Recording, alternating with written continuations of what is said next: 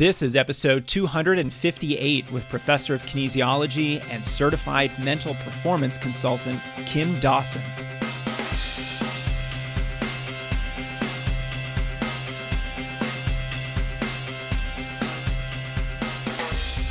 Welcome to the Strength Running Podcast. I'm your host, Coach Jason Fitzgerald, and this episode is all about managing emotions like stress, pre race anxiety, and nervousness so you can transform them into ambition for a great run. Joining me is a professor of kinesiology, Kim Dawson from Wilfrid Laurier University. Now, if you're new to the Strength Running Podcast, this show features training conversations, coaching calls, and experts in the running space to elevate your thinking about the sport. I want to help you make wiser decisions about your training so that you can keep improving. Because if you better understand the process of improvement, when you recognize knowledge as a competitive advantage, you'll be a much better runner. But Strength Running is not just a podcast. Don't miss our growing YouTube channel where we have hundreds of videos on injury prevention for runners, strength workouts, smarter training tips, even fueling ideas. Go to youtube.com slash strengthrunning, subscribe, and you'll see every video that gets published. And of course, strengthrunning.com is where this whole project began. Since 2010, we've been helping runners around the world improve their performances with our award winning blog, our free email courses on topics like strength training, nutrition, injury prevention, and improving your mindset. Plus, all of Strength Running's training programs and coaching services to help you accomplish your biggest running goals.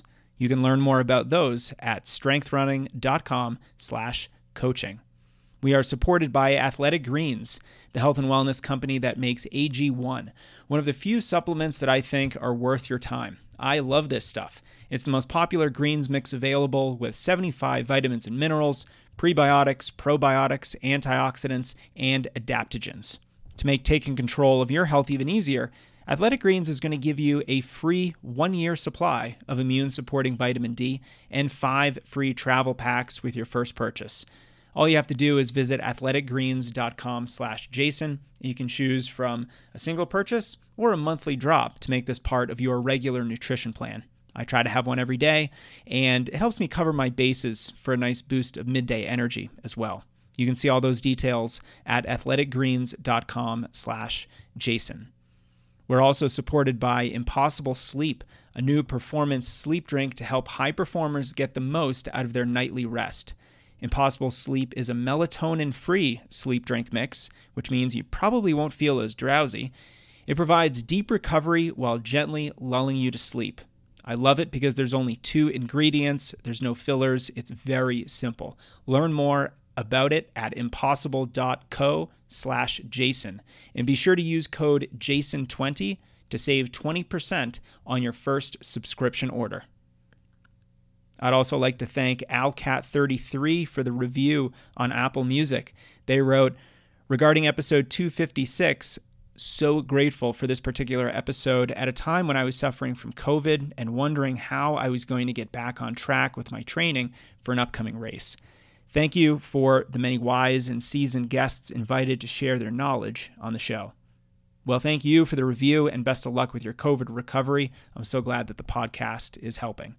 All right, joining me today is Kim Dawson. Kim received a master's in exercise science and a doctorate in psychomotor behavior. She is a professor of kinesiology and physical education at Wilfrid Laurier University, a member of the Canadian Sports Psychology Association, and a mental skills provider with the Canadian Sport Institute.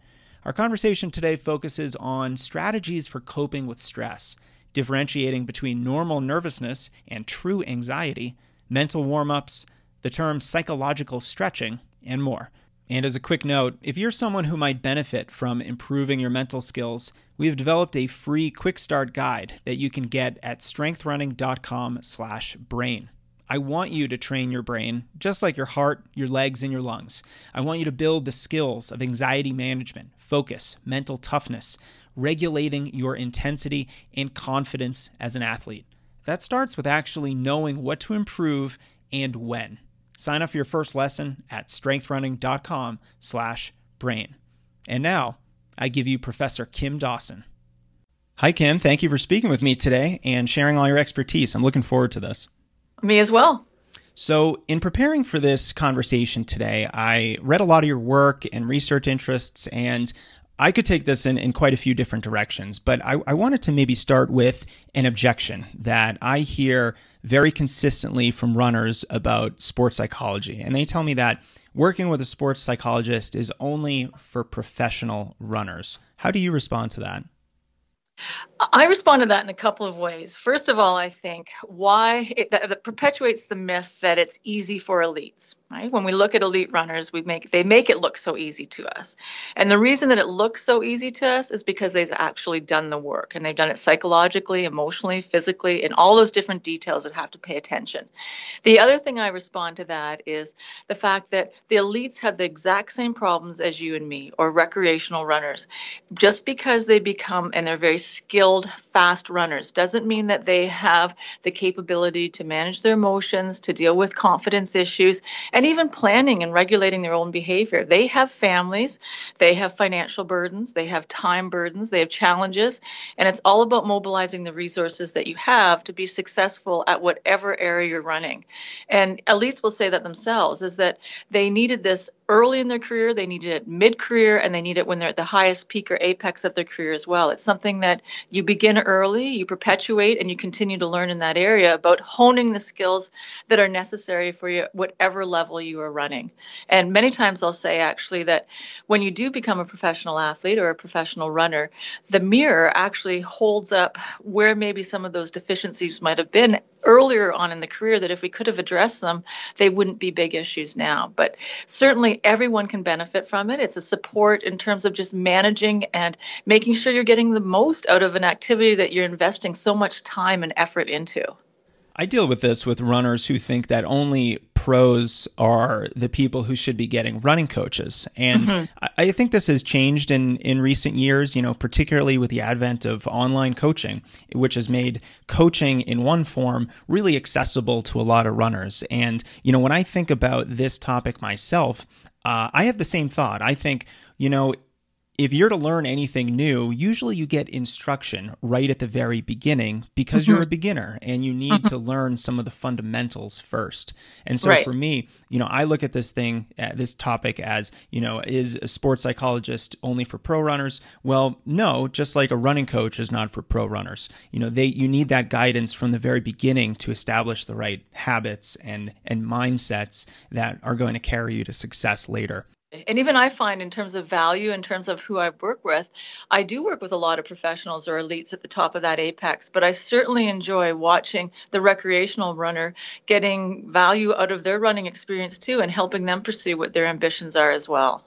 Because a lot of the progress that one experiences in kind of your trajectory as an athlete many of that much of that progress occurs at the beginning when you know you're just starting out. And, it's very exciting either as a running coach or i'm sure as a, as a sports psychologist to see those leaps forward in progress that beginners or intermediate runners can experience Absolutely. And when I think about what my goal is, I always want lifelong physical activity for individuals. So there's where I really need to impact and be with those recreational runners because I want them to choose to run such as you know similar to yourself. I ran in high school, I ran in college, I run post collegiate. So that's a success to me is that we want to make sure that you get the value and you get a definition of success that is enough that will make you make those choices. And so when recreational runners do start and they start with incorrect nutritional programs or strength training or lack of periodization, you decrease the probability of that happening. And the same thing psychologically is that if I work with a recreational runner and they're completely time based from the very beginning, when that's really a low probability goal in terms of defining success, I'm not going to get them to be able to stay and have that opportunity for being a lifelong runner. So it's very important to work with the recreational runner in terms of motivation issues, in terms of uh, goal setting, in terms of action plans, in terms of dealing with emotions. Because if we have too many negative experiences up front, we're not going to perpetuate that journey. I love that. Now let's talk about a piece of your answer there. You were talking about dealing with emotional difficulties. Have you mm-hmm. discovered in your work that eh, there's any difference in how an, an elite runner or a recreational runner will either process or respond to stress? No, not in any sort of way in terms of an emotional reaction. Experience is one thing that will decrease um, the immediate reaction. But again, you have to remember as people are moving up that elite chain, they're having novel experiences too. So the first time they qualify for an Olympics is a very similar experience to the first time someone registers themselves for a 5K or the first time they went out for the cross country team in high school. So that's where the issue surrounds itself is is this a novel experience even on the trajectory of skill set that you have? And so what I'm working with is trying to develop coping skills based on this novel event that comes into their lives and how can we make sure that we have the resources in place to be successful at making this as something that maybe can get habitual so that we can qualify for the olympics so we can move on and we can move through to the next goal whatever that may be yeah, you just said make it habitual. Let's explore that a little bit because I think that is is one of the the differentiators between not necessarily a professional runner, but just a more experienced runner versus someone who's just starting out. How do we build up a good mental fitness habit? You know, I'll use this term mental fitness um, to you know deal with the many emotional uncertainties that surround running. What what are some of those habits, and and how do we make them habitual? Well, one of the biggest things is the way that you structure your responses to things that happen. So we talk an awful lot about control the controllable. So Eric Gillis is one of the athletes that I've worked with for. He was the first athlete, the first runner that came to me, and certainly um, I think it was 2008. And he'll say that the number one thing that we he's learned is working together is this control the controllable. And the distinction for him and for many athletes is understanding what are things that are externally caused but personally controllable, right? So external causes, I can't cause, I can't control the weather, but I can control my reaction to the weather. So I'm constantly getting them to differentiate those things because runners are, I find that they sort of fall in one of two categories. One, they either take too much personal control for something, which was, um, I lost this race and it was all because of what I did. And then when we unpack that and we look at the experience of, now, why would that outcome not have been as desirable as you wanted? So let's not use the word lose. Let's not use the word failure. Let's just talk about expectations. And so restructuring that terms of, well, how was your nutrition the night before? What was your training looking like? Did you have an injury? And then the athlete that can unpack that and realize that perhaps I was taking too much responsibility and I was having an emotional response for something that really wasn't an accurate expectation or evaluation of what happened, that can take me into a place. And that's not a good coping response, right? From that, then we think, do I want to do this again?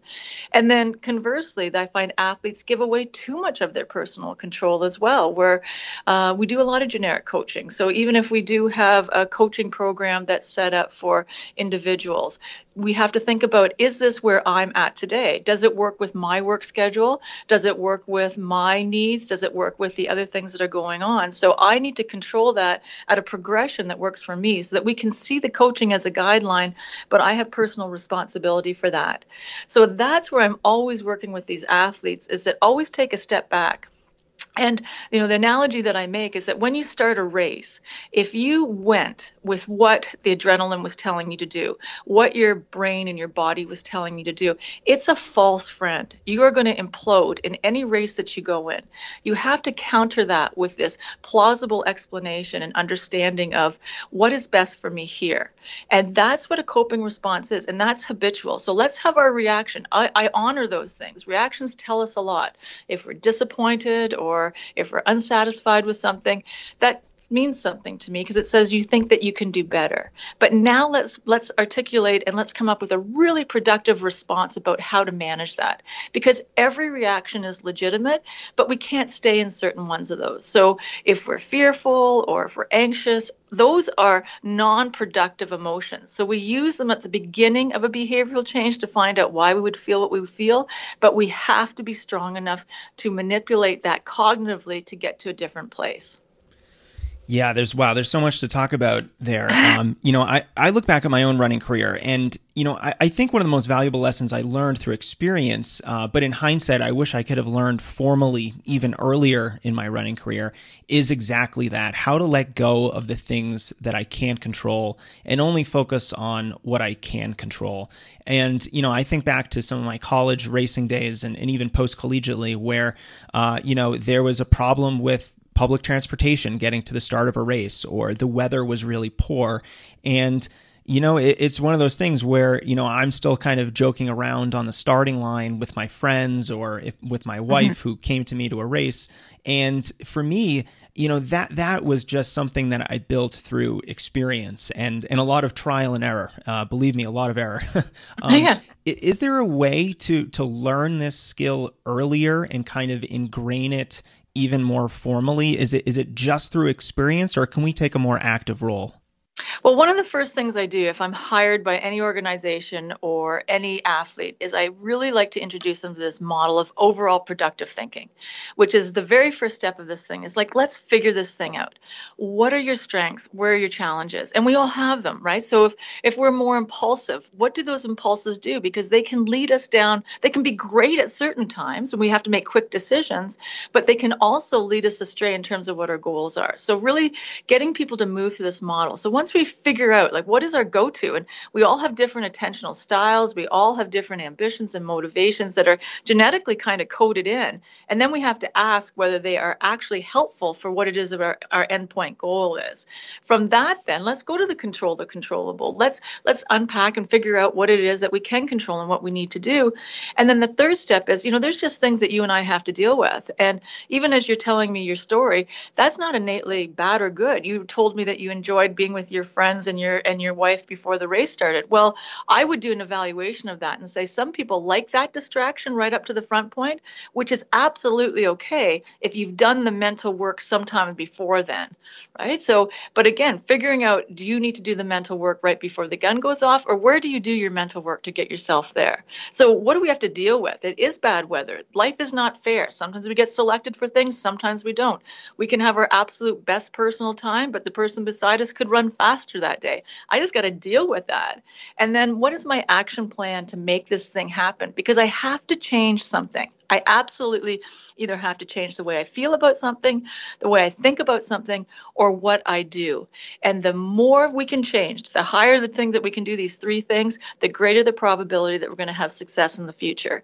But we can't just sit on what we've done previously if we really want to have growth. Well, I really appreciate you talking about how it's it's a different experience for for each runner and that we're all unique and how me being someone who likes to joke around before a race you know that is is almost a way that I distract myself from the anxiety of racing, the stress of of what I am about to do. But then again, you know, that's what works for me. I've been doing that for for decades and for me to all of a sudden be 10 minutes before a race and I've got my headphones in and my hood on and I'm just kind of in my own head getting amped up. That for me is very stressful. I, I cannot think too much about the race right beforehand. I do all my thinking, you know, days and weeks beforehand. And then as soon as that gun goes off, I'm just laser focused on what I'm trying to do and on execution. But I, I appreciate you talking about how that's not going to work for everyone. And it's really critical to find what works for you. Absolutely. And that's where I'm always working when I do coaching development seminars is that many running coaches came from a history of running and they will utilize preparation strategies that worked for them without understanding that they've got a team of 16 runners that have very different preparation strategies. And then we tend to evaluate people because someone could look at you then Jason and say, "Oh, he's not very serious." Well, the truth is you're absolutely serious about your running and you've taken the time to figure out what your process is. So that's one of the things that I'm always working with in terms of evaluation of other people's process. Step into it, know your process, own your process, and it doesn't have to look like something similar to the person who's beside you. Right. Let, let's talk a little bit more about this pre race anxiety that I think anybody who's ever entered a race can identify with. Uh, I right. don't necessarily think that being nervous beforehand is, is necessarily a bad thing. I think it does become problematic when a normal amount of nerves or stress transforms into a type of fear based anxiety. How can runners tread that that kind of very fine line and differentiate between the two and and still you know get worked up for a race because I think that's important but at the same time do do doing so at an appropriate level Right. Okay. So you've talked about two different things, right? So nervousness and anxiety are two completely different things. Nervousness is more an activation and an energy, and you have an optimal level of that. And that's exactly right. As I say to my runners, I want you to live a life where you've got butterflies in your stomach and sweaty palms, because that tells me you're doing something of value. And it tells you that you're doing something of value. How exciting. It's meaningful to you. Because there's going to be a time in your life 20 years from now where you're going to be complaining about the opposite opposite, which is there's nothing that really gets me going at this point, right? So we want that. We want those challenges and those opportunities. But anxiety is a cognition, it's the way that you think, and it is an evaluation where it says, I'm fearful.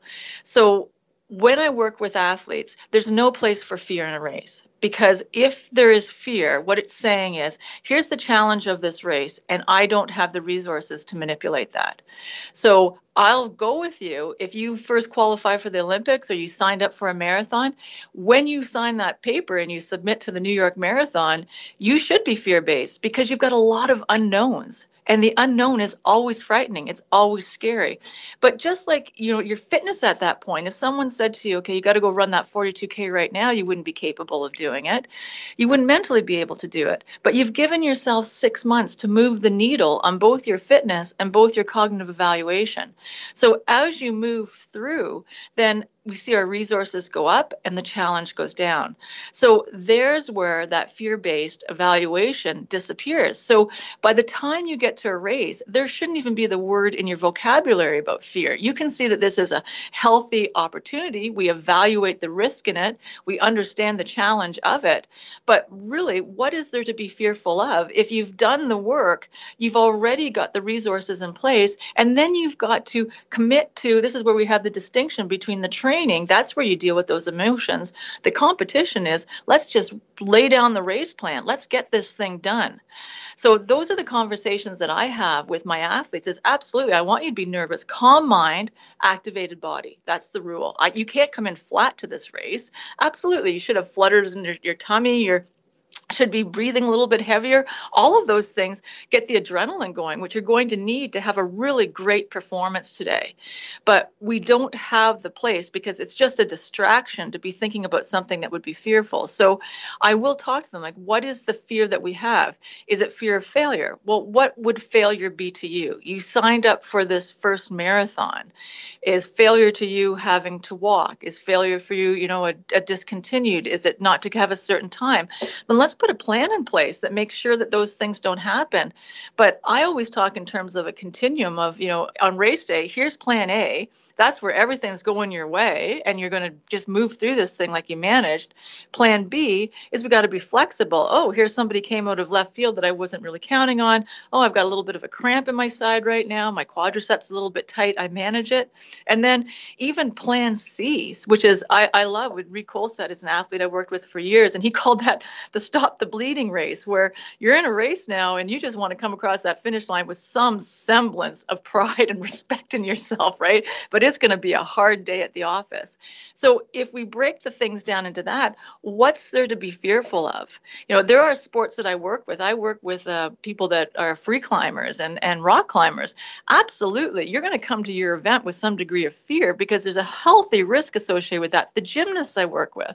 But runners, where is the fear? right? Where is the fear? Nothing is going to not going to hurt us physically. We are just capable if we've done that work to be able to manage what the task is of the day. There will be varying outcomes but how do we interpret those outcomes and those possibilities before the race even begins?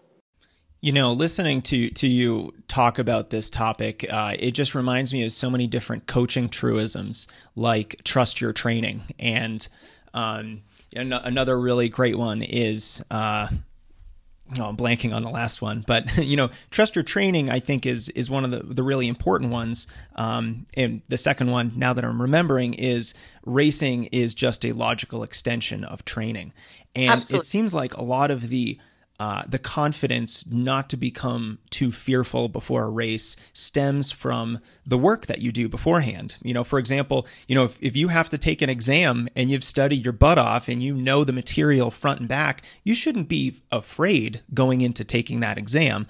And, you know, a race is exactly the same thing. If you have done the training and the work, then you should be a little nervous because the race is probably going to be uncomfortable at a certain level, but at the same time, it is well within your abilities because you have trained to make yourself capable.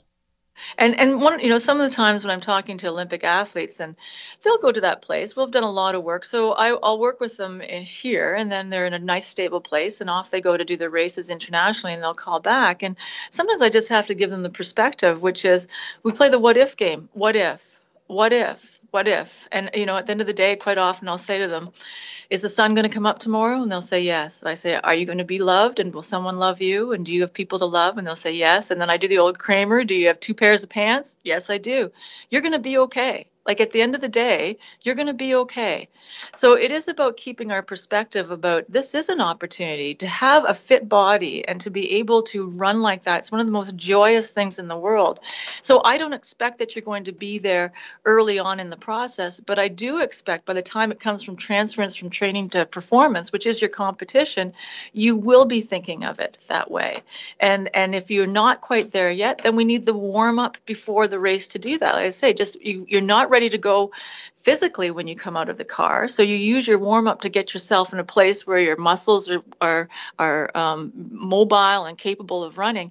So let's move psychologically then. So I struggle with athletes that will just stay so stagnant and I'm scared, I'm scared, I'm scared when they have to start to accept the fact that things are frightening. The more unknown they are when things begin, but even as we do a race, particularly like a middle distance or a marathon, those emotions should change. As you get more information about, hey, I'm okay, I'm halfway through this race, then that should dissipate itself. So know that it is going to be a little bit uncomfortable to start, but we're going to work through that as we get more information on the table in terms of where we are.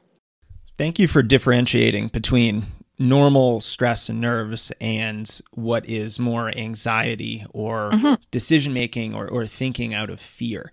Uh, mm-hmm. If a runner has done the work, they're prepared to run a race, they've done the training, but they do find themselves, you know, maybe that morning or on the starting line during their warm up, starting to feel, you know, that kind of, you know, heavy anxiety. Do you have any favorite strategies that runners can utilize at that very moment when they need it to kind of get past that and to put themselves in a better mental position? Right. So we do a lot of what I refer to as mental gymnastics then, right? So there's lots of things that we can do. There's two different types of way you can intervene psychologically. One is when you have time in the training to actually manipulate these types of coping devices and these coping mechanisms. But at the race, I always encourage someone to have a really good cue word that can take them to a different place. A safe spot. Everyone's got a safe spot in their in their life, right? It can be a person, it can be a place, it can be a thing. So then you want to say that word and you want to focus in on that. You might even want to visualize it for a quick 10 seconds in terms of what that feels like. Another thing I say is physiologically, we carry all of our anxiety in our face. So generally, I can tell an athlete when I'm looking at them at the starting line, if their shoulders are up around their ears, they are feeling anxious. If their shoulders are down and they're breathing with nice deep breaths, they are calm mentally and their body's ready to go. So drop your shoulders is another one. You want to also manufacture real tension in your muscles muscles. So tighten up your wrists and your fists as tight as you possibly can. And then just let them go. Shake those arms, shake it all out. And as you think about shaking out your arms, you think about the anxiety falling down to the ground as well. So lots of different little things that we do, particularly. I have people focus on a tree, for example, in terms of getting themselves to where they need to go or something that might be in the in the environment. But it is about finding your cue that can say, hey, I'm a little bit high up here in this aspect of it. And and using words like opportunity and challenge, reminding yourself, why did I do this today? What do I want to get out of this today? And how can I get myself to a place that I will engage with this and I will really enjoy it?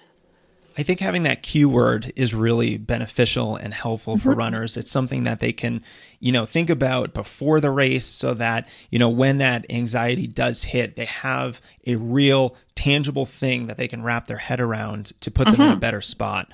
But I'm also hearing you kind of talk about, you know, the physical side of things, your your breathing, uh, stress that you might be carrying in your body, whether that's in your shoulders or elsewhere.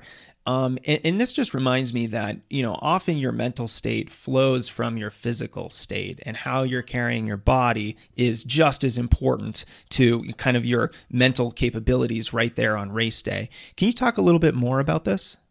Well you, the, the mind body link is absolutely undeniable. So when you do have too much tension and that's what i'll refer to it is because you really do need to have relaxed muscles. And i always say where how relaxed do you want to get? Watch the swimmers. That's a relaxed muscle when they're standing on the on the blocks and you see them shake out. That's impressive. And they know what they need to do. So what we want to do is we want to we want to get to that point. So we can either do our muscles first which is what i the point that i said before which is a good stretch stretch, um, which is tensing your your your quadriceps releasing them tensing your fists releasing them. So breathing anything that we do with our body first of all. And then when we do that deep breath we also have to bring our thoughts in line with it which is okay deep breath out with all of that fear in with all of that oxygen out with the fear in with all of that strength. Okay so that's using your mind or your sorry your body to control your mind or we can go another way, which is I'm going to take my play, my mind to a different spot. So visualization is a huge thing. And so I say visualize what it is and where it is that you want to go. Think about those last 5K. Think about the 5K that you ran around your house or in a canal or in a park or a place that was so comfortable to you that you really enjoyed that aspect of it. And then we'll use that visualization, we'll use our words, we'll talk about the opportunity, the challenge. Remind yourself of what you did to get here. Talk to yourself about being worthy. I love, I know Mark Tewksbury was one great Canadian swimmer, and he looked around his uh, his ready room. It's before swimming, and he said, "Why not me? You know, somebody has to win this race today. Why not me?" And those are the sort of things that allow your mind to be free, and so that that then will relax your body. But we have to go both ways, and quite often I'll say, when your feet move, your mind does too. So that means that your mind can't stay stagnant. Everyone thinks that a lack of confidence is just a static thing. No, it's dynamic too. It builds as a race builds. As you move and you get momentum, those emotions, those thoughts, they build too. Yeah, this reminds me of, of so many races that I've run where, you know, going into it, I was, you know, just didn't think too highly of my chances at running really well. But my God, 75% of the way in the race, when I'm having the race of my life, it gives yeah. you such a shot of confidence to go for Absolutely. it and to endure some of that discomfort because you've just set yourself up for success uh, kind of later into the race. Uh, now, now, Kim, with you know, I, I kind of asked you about mitigating anxiety and, and fear, and some of those strategies uh, I think are really powerful and, and probably could be implemented even if you don't feel overly anxious before a race. But I'm curious are there significant differences between mitigating anxiety and fear before a race and then using normal amounts of pre-race jitters or nerves productively is is there a different approach to those two different things yeah, absolutely. So I've one of the things that we do tend to have a genetic predisposition to right from the get go is that there are individuals that in this world try to achieve success, right? So if you're trying to achieve success, you naturally won't have the anxiety as much, right? So you're looking at what is success for you today. You're the type of individual that says, Yes, I am going to run as I'm capable of today and let the chips fall where they may. There are other individuals that circulate this world that not necessarily just in running, but in everything else, which are trying to avoid failure. And those individuals will have a greater amount of environmental anxiety in a number of different areas. Even if it's not running, these individuals will be in any achievement oriented situation, will find that very fear fear based because their definition of self and their self esteem is the fact that if what happens here today is going to define what it is and who I am. So you really have to work with that type of athlete and understand you know, perhaps this is more of a personality disposition that just seems to show itself on the race line because that's really your your most prominent achievement orientation. So let's work on that. Like let's really redefine our whole sense of identity in terms of who we are, our sense of self and and understand that maybe my definition of what success is is too small and my definition of failure is too big. And let's think of that on a continuum and I always I always look at can we shrink that failure aspect of it and can we increase that success part of it? Because for some runners, and this is what elite runners do realize, is that every race has a different purpose. So we're either going to run for time, we're going to run for qualification, we're going to have a good old fashioned foot race for place. Sometimes these runners are just trying to see how far they can go at a new pace and they know they're going to implode. So if you looked at them, they'd say, oh, you know, this racer had a very poor time in this race, but it's very much a successful race based on what we were trying to accomplish in terms of pushing what that boundary was. So that's how I talk to those individuals that have more of this fear based aspect is that uh, my biggest wish for people is to maximize the enjoyment and the success. I don't want them to leave this running journey and have any regrets.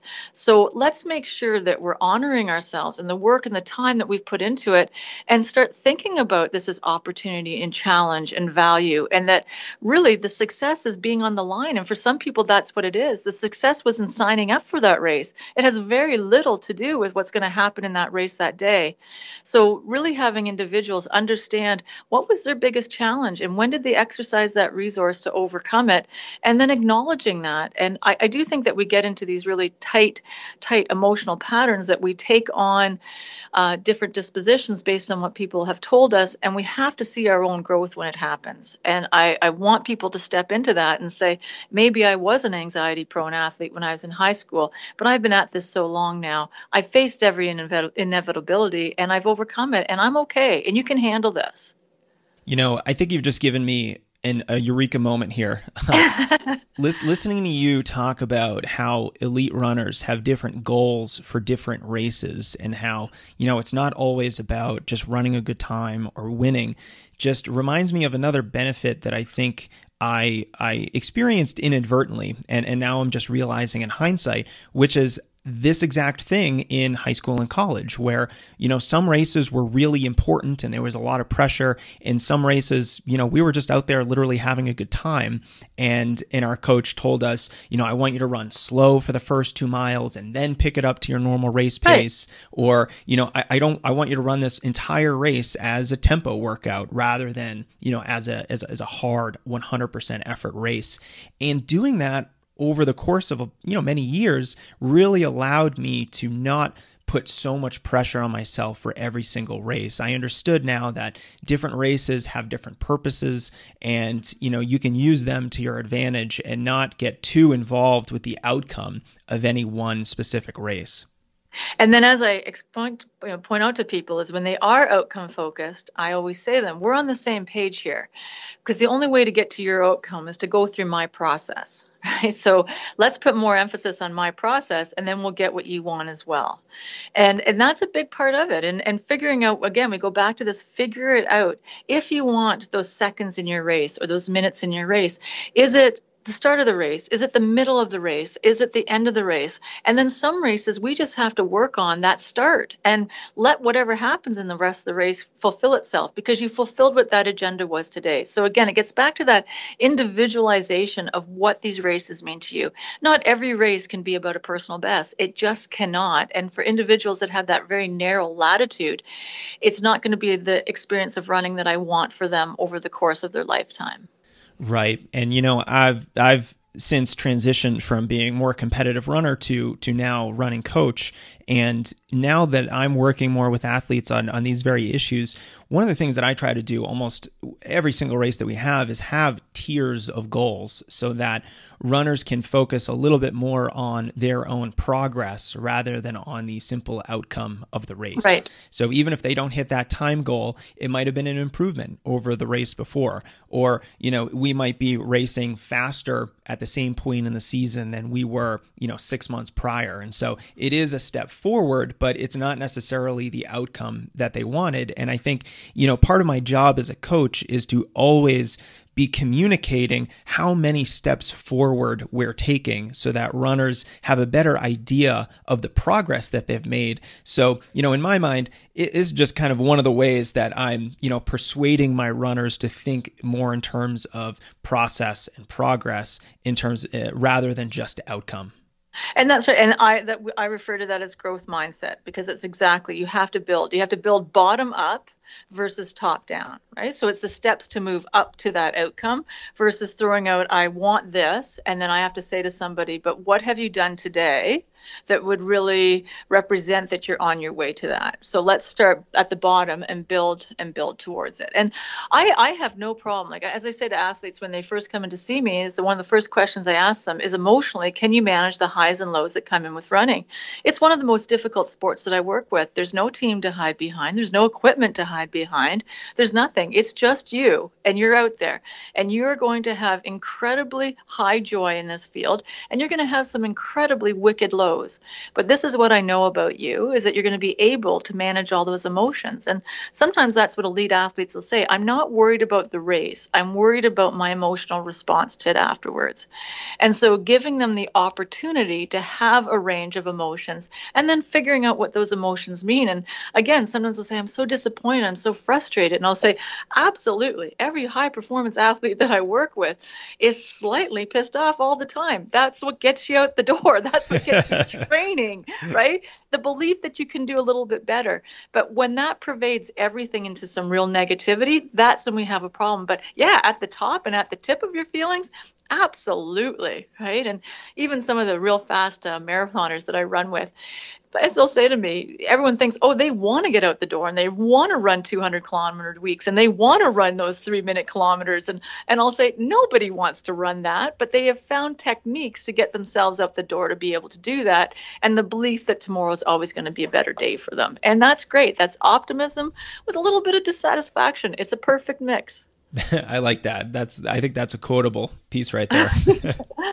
now, I do want to talk a little bit about outcomes, and we've been talking a lot about um, you know being process oriented and, uh-huh. and appreciating your progress. But you know, for a lot of runners, you know they want to run a certain time or they want to qualify for Boston, and I think to get the most out of ourselves physically and run that big personal best, we often have to peak not just physically, but also mentally and emotionally for this kind of a big race. And uh-huh. and, and I wonder how can runners get into that right state of mind from, from both an intellectual and an emotional perspective so that they can go on to race at their best? One of the, again the work is all done up front. So identifying what is the purpose of this race. So if you're telling me that this is a qualifier for boston then what that means is is that i have to stay focused on time. I'm running with my watch today. It doesn't matter about how i feel. So i have to now start thinking about if pain comes in too early or anything else like that i have to make sure that i'm able to get that out because i'm going to be like the human metronome and i'm going to run on my clock. So i'm not going to worry about what's going on around me figuring out what the purpose of the run is and staying focused on what that means. And so outcome is legitimate. If I have to hit this certain time, then how am I going to do that? Am I going to do a negative split? Am I going to do a positive split? And that's where the race plan comes in place. So quite often, you know, if I've got someone that's going out to a, a major marathon or the Olympics, we do a complete race plan from what's the purpose of the first 5K? What is it that I'm trying to fulfill? Okay, the bottom line after 5K, I just want to feel comfortable in this race. I wanted to stay on my pace. I wanted to manage my breathing. I wanted to get my nerves in check. Okay, so after we do that 5K, we check it off and we're done. Then what's the next part? Tell me about the hills in the race. Tell me about the loops. Tell me about where we are. Where can we gain? Where can we lose? Where are some of the potential challenges? Where are your triggers? What's going to happen with you? So we have to have an action plan and a race plan in place for that outcome to happen. Because just to say, you know, I need to qualify and I need to hit 330 or whatever it is, that's such a low probability of that actually being successful. So it actually comes back down to what's the process process and how are you going to get there? And then once you manage that, your plan is like 5K, 10K, we get to emotionally and mentally check that off. And that's a huge gain in a race, in a long distance race like that, and move on to the next thing. So it is outcome focused, but still, again, it always comes back to the how, the how, the how. How are you going to get that outcome?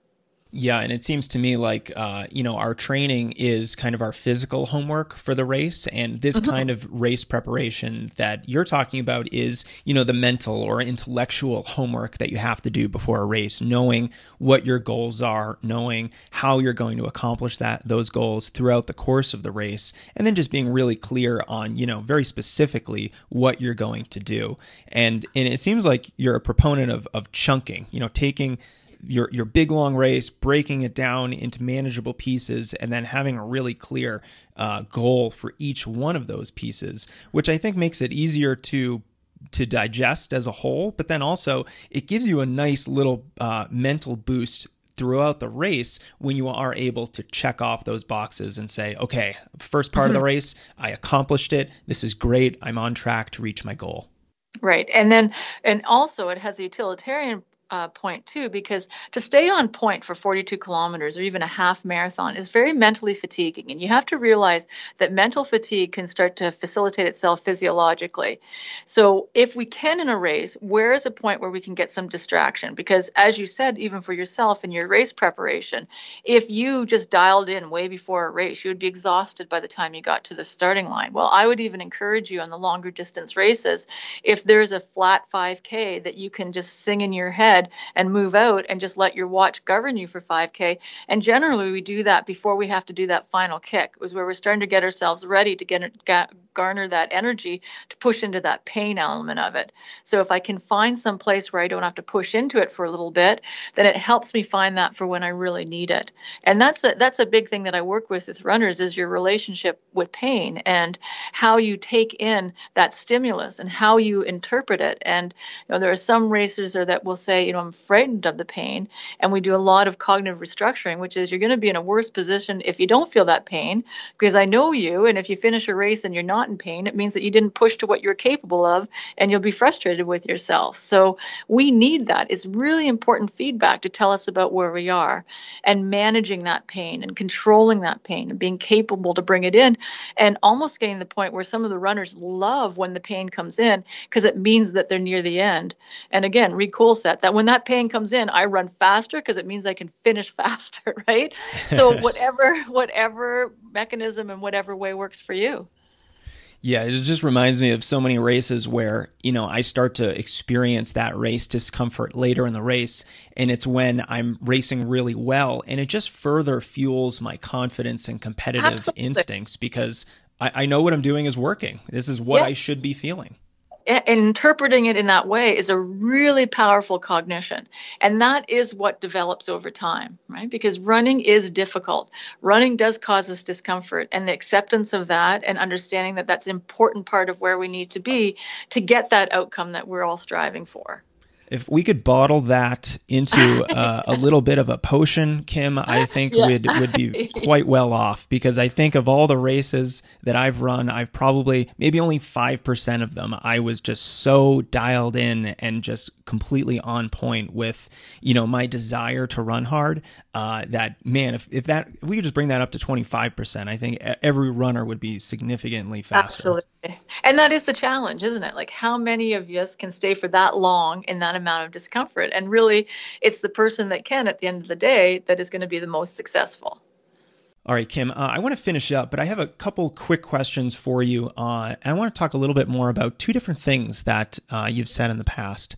I read a quote from you about some of your former teammates and you were describing them and you said their unquenchable let me start over. Their unquenchable desire to keep learning and improving will lead to even bigger accomplishments. And, and i'd love to unpack this a little bit. Why do you think learning is so valuable to improving? And then my follow-up to that is what should runners be learning I find that learners first, or runners first of all, are very open in terms of new physical plans, in terms of new nutritional strategies. I'm going to eat better. I'm going to do things different. I'm going to train smarter. I'm going to train more efficiently. We also have to think about that mentally. And I have the greatest respect for the runners that sit with me and have a conversation and tell me about the way they think. And I'm trying to get them to think better, more productively about the way that they do things.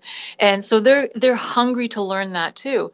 And they will ask, you know, is there a way, this is how I was feeling at this race. Is there a way that I can interpret it differently? Those racers that find out and they want to learn about different cognitive strategies, they want to learn about how to use visualization, how to manage their breathing, how to think about things in a more productive way. Those are the athletes that go on to these really, really great things. And I'm not talking about the Olympics, I'm also t- talking about the 12 year old that's running their first track and field day. Um, they're the ones that are thinking, yeah, I'm going to I'm going to implement this. And I'm going to engage in this. I've also had the opposite, where I've had runners that have you know come to see me, paid money, and essentially want to sit down in front of me and tell me the way that it is, and really want me to validate what they're doing. And that's not the way that it's going to work. If you're that stagnant in terms of way that you think. And again not everyone uh, you, you, can innately do things really really well but everything can be fine tweaked right? So even if i was to have a conversation i'm learning from you today jason in terms of different things. You have to be open. You have to be accessible in terms of where is that my opportunity for growth where does it come from for me? Is it physically? Is it in day planning? Is it emotionally? Is it mentally?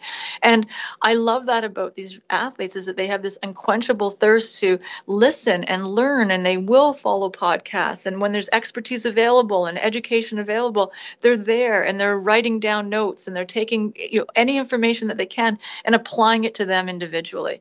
And the individuals that can do that and find learning in all avenues of their life, regardless of where it is, are the ones ones that are really going to push the boundaries of what they're capable of. I think this lends itself very well to the the next statement that you said that I want to discuss, and and you were talking about how runners often get very good at repeating the things that they know very well, and you ask that they stretch a little bit psychologically. What exactly do you mean by stretching psychologically? Is this what you're talking about before, where runners need to, you know, have a more growth mindset to think of differently about their training or nutrition or mental coping skills? Mm-hmm. So I always say to the athletes, I want you to have as big as arsenal of tools that you possibly can to be able to be successful because some races are going to demand that you have high courage some are going to demand that you can run in the wind some are going to demand that you can run in the cold so let's increase what that that tool is. And so I'll give you an example of this. So Eric Gillis is one of our top marathoners, and he has been uh, his consistency is unbelievable as a runner. So he's he, he went into his third Olympics in 2016 in Rio, his second marathon, and he's a very conservative runner. And that conservatism has served him well because that's been the basis of his consistency. Where other runners have come and gone and burnt out on the scene, he's been able to manage that. So his natural personality disposition, even if you have a conversation with him and you tell him that you want him to try a new restaurant, he'll have to engage and think about whether it's it's it's something that's worthwhile for him or not. Before the 2016 Olympics, my push with him was you've been to two Olympics, you've been satisfied by qualifying, you've been satisfied by participating. Why not now? If we can do something different, let's start thinking about it. So his coach, Dave Scott Thomas, worked with him physically. And honestly, I worked with him for two years about thinking, let's take calculated risks, Eric. So you may generally start slower in a race and build yourself up. And that's been so fantastic because you've hit every qualifier that you've needed to. You've gotten all the teams or all the times that you want. But for this one, for this one, could we try something different? Could perhaps we go outside your comfort zone a little bit and start a little bit quicker? Hone in on a different strategy, go for what you want to do. And that took two years for him to start thinking about yeah, you know, maybe I have to run this race a little bit differently. Maybe I have to go outside my comfort zone mentally a little bit and try it. And on the day of the race, it was interesting. So I was watching the feed and I watched him at the start of the line and I thought, you know, he's dialed in, he's got it. Message received, he's going for this. And I can usually tell with the runners that I work with when I look in their eyes, they all have tells before they start to run the race. And I, I went to the gym and did my own workout because this is his journey, not mine.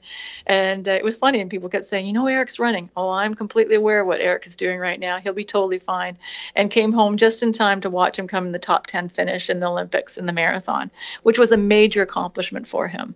And when you ask him how he did it, he will talk about how he had to stretch himself. It wasn't hard for him to stretch himself physically because he was capable of doing that running. Where that growth had to come from was that he had to do it mentally and start thinking about maybe a different strategy that when in his younger years he would have been too fearful to do, but now he had that base underneath him that he could think about it differently differently. So that's all I'm saying to people is that if you tend to be an emotional runner, maybe we can be a little bit more cognitively in control. And conversely, if we are too conservative, maybe we can take a little few more calculated risks. But let's challenge ourselves to think about things differently, to respond to things differently, to feel differently about things that might be in a more productive way that may actually increase the probability of us getting this outcome that we really want that's individually determined.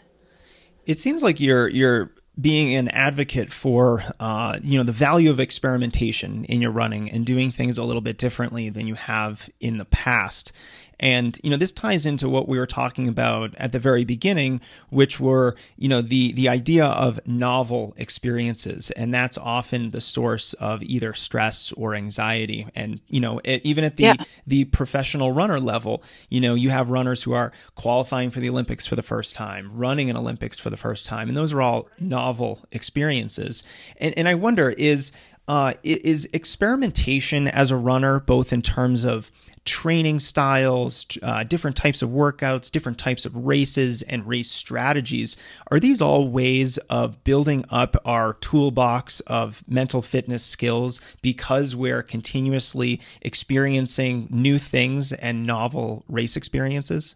Absolutely. And and that's exactly what I want. And I love transferability too. I have the beauty of working with lots of different athletes and quite often I'll bring something that the boxers are doing into the runners and say, "Hey, my boxers are doing this. Do you want to give that a try?" And and that's essentially what it is is that if you can control how you respond in a number of different environments, if you start to know what you've got under your hood, then regardless of what's thrown at you, you'll be confident that you can lay it down that day.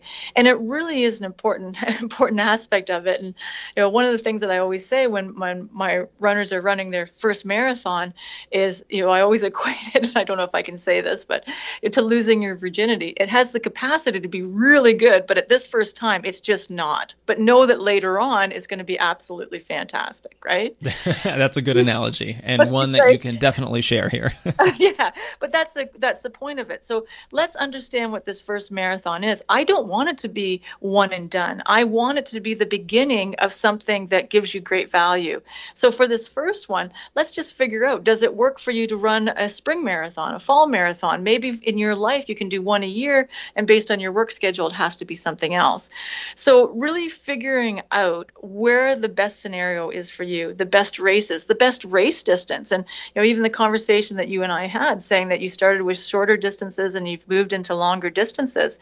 When do you make that change? Why do you make that change? Where is that going to be fulfilling? For you and encouraging athletes to really ask these questions because the more deliberation and the more thought and the more planning and the more uh, details that you pay attention to up front the more satisfaction and the higher probability of success that you will have when it's time to lay those things down in races or in anything else that you're trying to achieve or accomplish well, I always like to say that better planning results in better race performances. So Absolutely. Thank you Absolutely. so much. Kim, this has been really eye opening for me and, and I think also incredibly practical. I'm going to have to re listen to this a couple times and, and really take some, some strong notes because I think there's just so many golden nuggets that runners can take from this and apply directly today to their training to make sure that they're getting as much out of their, their training and their racing as possible. So thank you so much for taking the time to speak with us and sharing your wisdom today.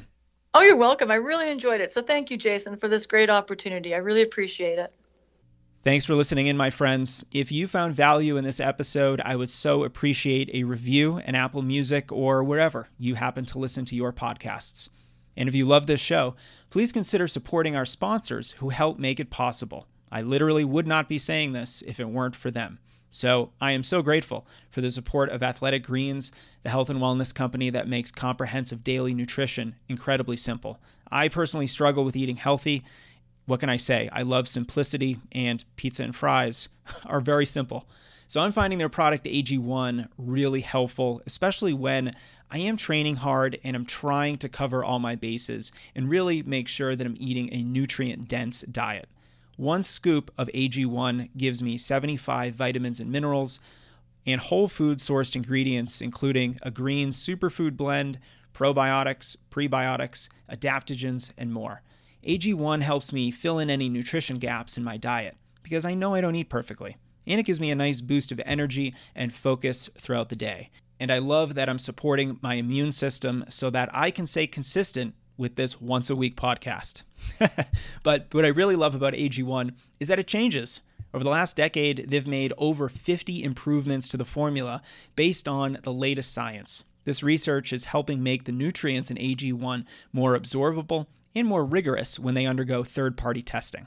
You can go to athleticgreens.com slash Jason to see the great offer they've put together for our listeners. You'll get a whole year's worth of free vitamin D and five free travel packs of AG1 with your first purchase. You can sign up for a single shipment or you can go big with a monthly subscription if you want to make sure AG1 is a regular part of your healthy lifestyle. Go to athleticgreens.com slash Jason to sign up today. We're also supported by Impossible Sleep – a new performance sleep drink to help high performers like you get the most out of your nightly rest. Impossible Sleep is a melatonin free sleep drink mix that provides deep recovery while gently lulling you to sleep. You can learn more about it at impossible.co slash Jason. And be sure to use code JASON20 and you'll save 20% off on your first subscription order. I love this product because it's very simple. It only has two ingredients with magnesium to promote muscle recovery and deep sleep, and L theanine for a subtle calming effect that helps you wind down at the end of the day. Now, if you're like me, you don't have problems pushing your limits, but you may struggle to fall asleep at the end of the day. Sometimes I just kind of lay awake in my bed thinking about my to do list, my training goals, or just stressing out about normal life anxieties. But high achieving runners have to prioritize their sleep. Sleep is like a performance enhancing drug. It allows you to absorb your training, to improve, and to race faster.